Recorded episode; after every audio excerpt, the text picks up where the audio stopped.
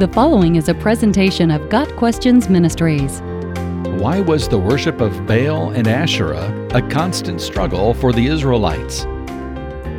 Throughout the Old Testament, we read accounts of idol worship among the Israelites, especially the worship of Baal and Asherah, or sometimes Baal and Ashtoreth. The paganism that surrounded God's people crept in, gained a foothold, and led to much misery.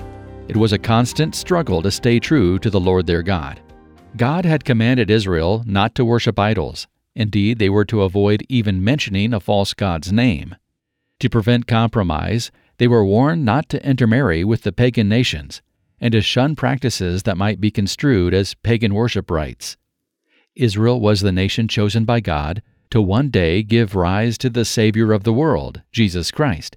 Yet, even with their heritage and so much writing on their future, Israel was continually drawn into dalliances with Baal and Asherah.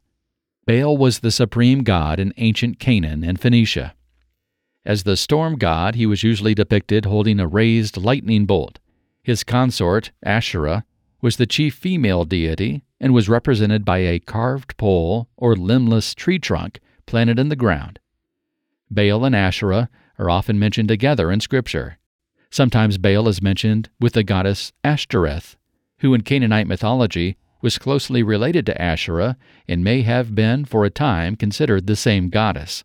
All of them were fertility gods, and their worship rites involved sexual perversion.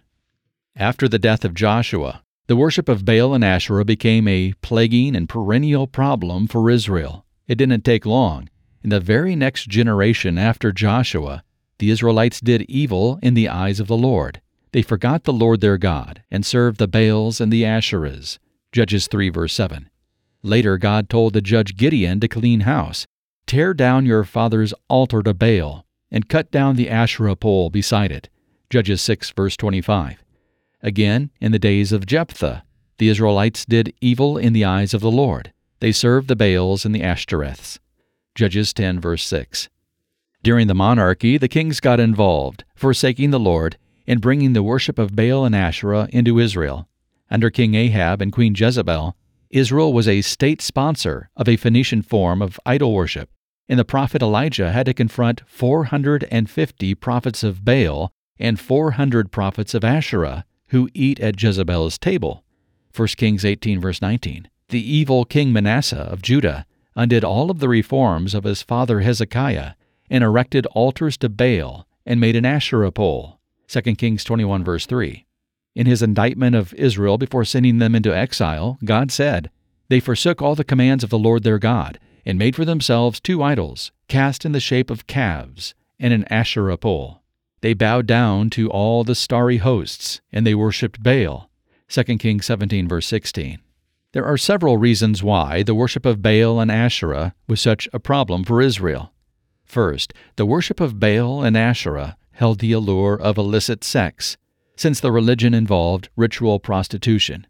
This is exactly what we see in the incident of Baal of Peor, as the men began to indulge in sexual immorality with Moabite women, who invited them to sacrifice to their gods. Numbers 25, verses 1 and 2.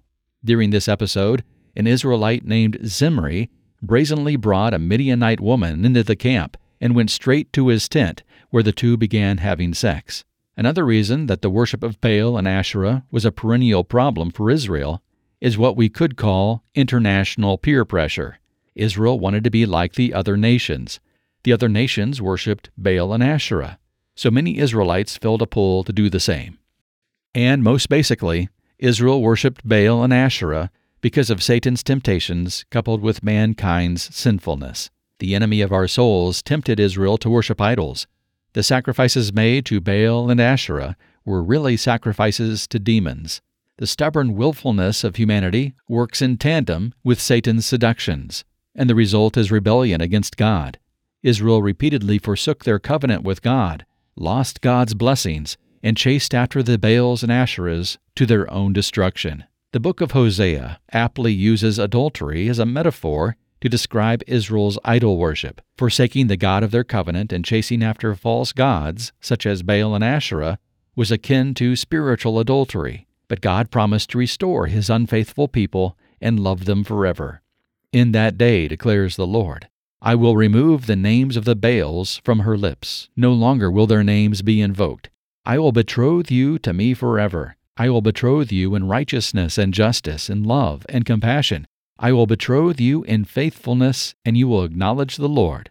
Hosea 2, verses 16, 17, and verses 19 and 20. The problem of Baal and Asherah worship was finally solved after God removed Israel from the Promised Land. Due to the Israelites' idolatry and disregard of the law, God brought the nations of Assyria and Babylon against them in an act of judgment.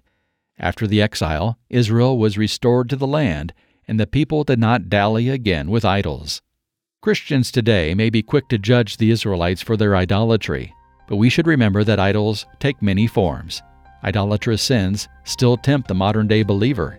Instead of bowing down to the ancient forms of Baal and Asherah, we today sometimes honor possessions, success, and physical pleasure to the dishonoring of God. Just as God disciplined the Israelites for their idolatry and forgave them when they repented, He graciously disciplines us and extends the offer of forgiveness in Christ. Got Questions Ministry seeks to glorify the Lord Jesus Christ by providing biblical answers to today's questions. Online at GotQuestions.org.